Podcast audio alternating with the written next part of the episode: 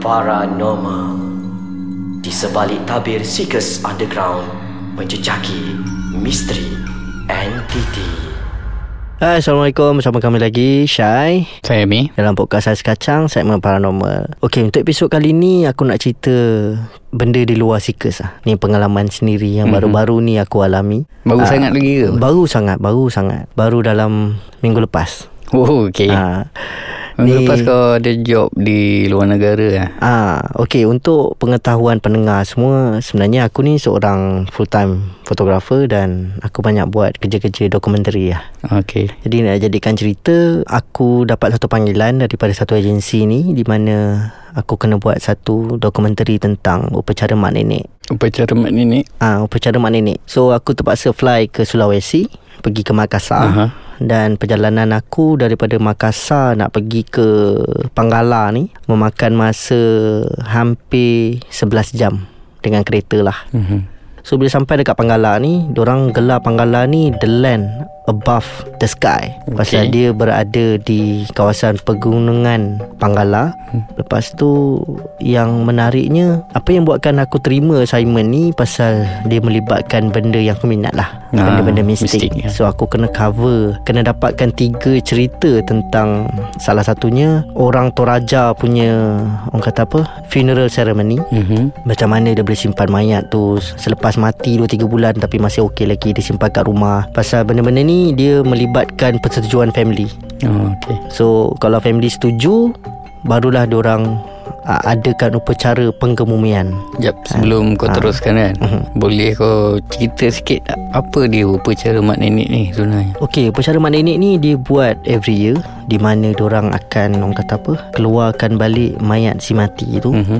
and diorang refurbish balik lah macam tukar baju, Mhm. make upkan balik and, and dengar cerita, bukan dengar cerita lah aku ada buat beberapa research di mana dulu diorang ni akan buat satu ritual di mana mayat tu akan bangun dengan sendirinya and pulang ke rumah. So aku agak excited untuk benda ni tapi bila sampai ke Toraja ni orang-orang Toraja ni bagi tahu yang ritual tu dah lama diorang tak buat. Okay Ah, dia kata ada lagi beberapa orang-orang tua, orang-orang lama yang masih mengamalkan mm-hmm. tapi tak dapatlah dekat kawasan yang ramai manusia ni.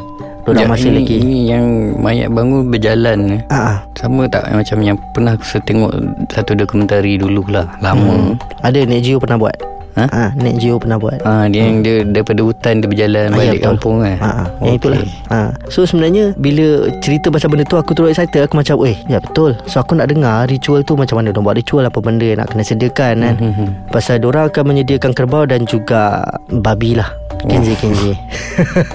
Kau pegang tak? Ah, tak tak adalah pegang kan tapi dapat tengoklah dia buat benda-benda tu cuma Aha. dia kata memang ritual bangunkan mayat tu dah tak ada Okey. Kan? Jadi kita orang sudah selepas funeral ceremony tu so bila aku tanya balik funeral ceremony ni besar sangat Hmm. besar. Uh, so aku difahamkan yang mati tu adalah penghulu kampung tu Okey. jadi penghulu ni dah mati 3 bulan lepas Mhm. dan orang masih simpan mayatnya di dalam keranda khas dan dia letakkan dalam rumah tu. So dengan pakai baju lengkap, baju lengkap dan dia dah diawetkan dan tak ada bau apa-apa. Diorang pakai ekstrak bunga. Oh. Jadi kita bau bunga lah dekat situ.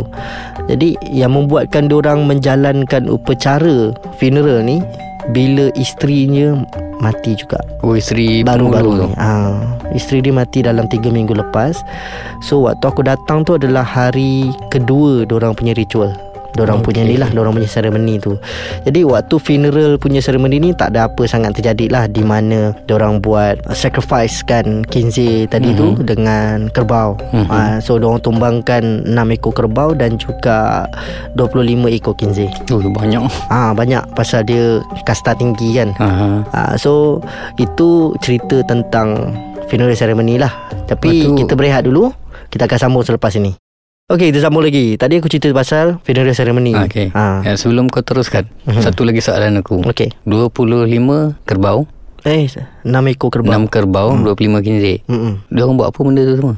Jamu Orang akan lapah Dan orang bagi dekat Orang-orang kampung lah Oh macam Ah. kita buat korban lah Ah, macam buat korban Cuma yang peliknya Selepas diorang lapah kerbau ni semua And cara diorang Orang kata apa Sembelih kerbau tu pelik sikit Dia orang akan ikat satu kaki kerbau tu Di mana kerbau tu akan Confirm lah akan mendongak Mhm. So dia akan tarik satu tali Yang diikat dekat hidung tu Mhm. So bila dia tarik tali tu tinggi So kerbau tu akan mendongak And diorang akan pakuk terus leher kerbau tu Oh. And parang diorang sangat tajam Pasal diorang memang kena pakuk sekali Kalau pakuk sekali Tak putus Ataupun separuh put, uh, Orang kata apa Kira tak makan dalam Maknanya kerbau tu tak boleh Dibagi makan lah Ah. Ah, Kena buangkan macam Kena tu buang saja lah macam jadi bangkai lah. Ah, ah. So itu settle Funeral ceremony ni And dalam funeral ceremony ni Diorang macam tak bagi siapa-siapa pun menangis Oh okay. Pasal bagi diorang Hari kematian adalah hari dihidupkan semula Hmm. Ah itu untuk orang-orang Toraja lah. Lepas tu kita orang aku bernasib baik dapat cover upacara mak nenek kelas bawahan.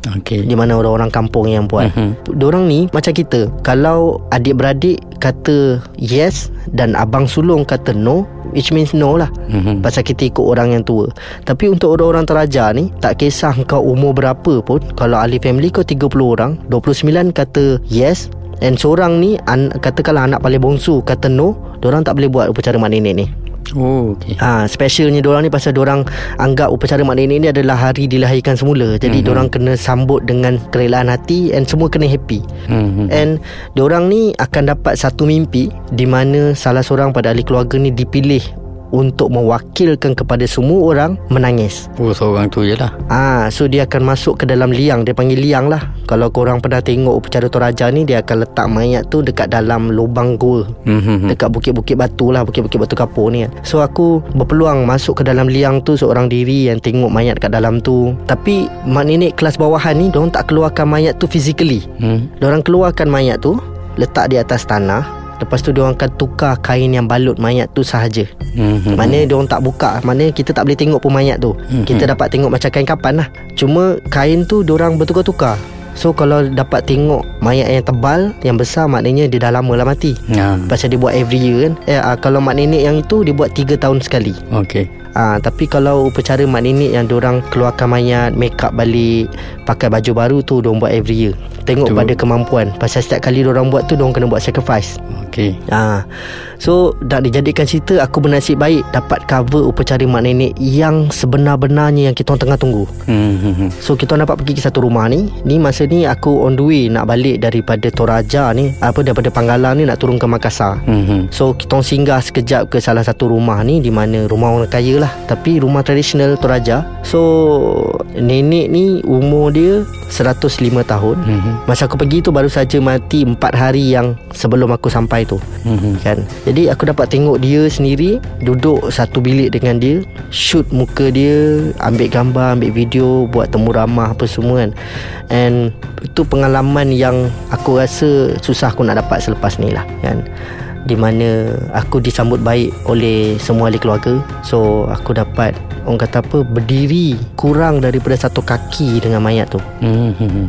Cuma tak boleh nak bernafas sangat Pasal dia punya bahan chemical tu sangat kuat. So mata pedih Hidung sakit apa semua kan. Jadi itu pengalaman aku di Sulawesi Yang aku nak cerita ni di penghujungnya. Bila aku balik rumah Rupanya aura nenek yang mati tu Hmm. Ikut aku balik rumah Hmm. Yang bestnya aku tak dapat nak merasa mula-mula tu Aha. Tapi insting hati tu kuat Aku rasa macam Something follow balik. Ah macam tak best tau. Tapi kalau mengikut daripada kata apa paranormal punya logic, dia tak boleh nak merentas jauh dah. Cuma yang aku pelik, aku diberitahu oleh orang, uh, salah seorang pada ahli family tu waktu dia bersalaman dengan aku, dia cakap dia yang teka, dia dia cakap aku ada darah banjar dia. Aku terus terkedu sekejap aku cakap, "Ah ya belah bapak saya." Dia kata, "Kita macam family." Dia kata macam tu.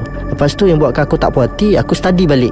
Aku study saya study, memang betul. Sepanjang mayat salah seorang ahli keluarga yang mati tu sepanjang dia berada di rumah dia orang cakap lah rohnya akan keluar dan mencari semua susu galuh dia Hmm. untuk dia tengok buat kali yang terakhir. Ya. Sampailah dia dikebumikan lah Jadi bila dia sampai ke rumah ni Yang bestnya selepas aku sampai rumah Satu hari selepas tu aku outstation lagi sekali Okey.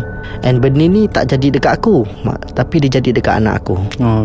So wife aku cerita Anak aku 2-3 malam aku tak ada tu Certain-certain time tu Dia akan bangun menangis And dia cakap takut And dia tunjuk ke tingkap Hmm. And dia sebut nama kakak Kakak kakak And aku jadi tak puas hati So aku tanya Kawan baik kita lah Mhm. Dekat Kedah Wakil daripada Poseidon So dia pun Orang kata apa uh, Menerangkan kat aku balik Kata benda ni tak bahaya Tapi kalau boleh Dihalau Dibuang Dibuanglah keluar Pasal sekarang ni Aura tu dah suka dekat anak aku Hmm. Pasal aku difahamkan Di mana Sifat anak aku Sikap anak aku ni Sama seperti dia Oh. Cuma dia appear dalam Diri dia waktu muda Hmm. Tu yang menyebabkan anak aku panggil dia kakak-kakak Cuma yang buatkan anak aku takut Pasal anak aku memang takut orang pakai topeng Ah. So Nenek ni appear dengan pakai topeng colour putih Okey. Tapi baju yang dia pakai adalah baju yang dia dikebumikan Baju yang aku shoot dia tu Baju, yang, aku baru rakam dia lah. Yes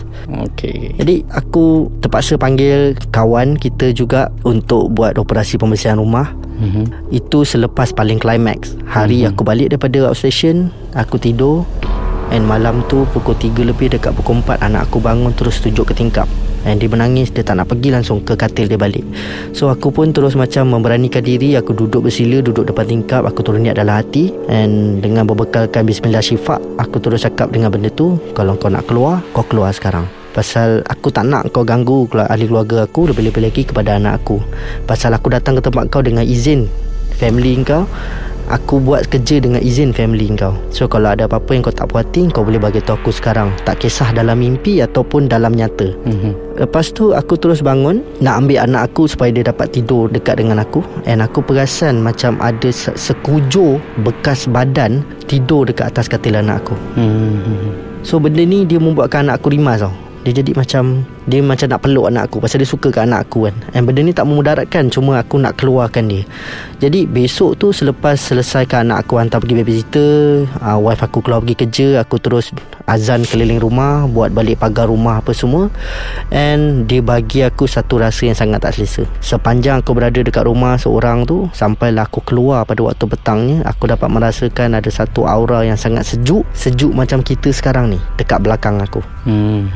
dia ikut saja aku ke mana pergi. Tapi dia tak keluar jauh daripada kawasan rumah lah. Sampai besoknya aku dapat panggil sahabat kita ni Dia membantu untuk pembersihan rumah And Alhamdulillah Malam pertama tu ada gangguan sikit Pasal kita dah dapat keluarkan mm-hmm. Tapi biasalah Dia meninggalkan aura dia Dia Tinggal project sisa lah. ha, Tinggal sisa So ni dah nak masuk hari keempat uh, Pembersihan rumah So aku dah jalankan apa rukiah 24 mm-hmm. jam apa semua tapi masih lagi ada rasa auranya lah. So kenapa aku cerita pasal benda ni pasal dia melibatkan kerja aku dan juga benda yang aku suka kan and benda tu mengganggu juga kan.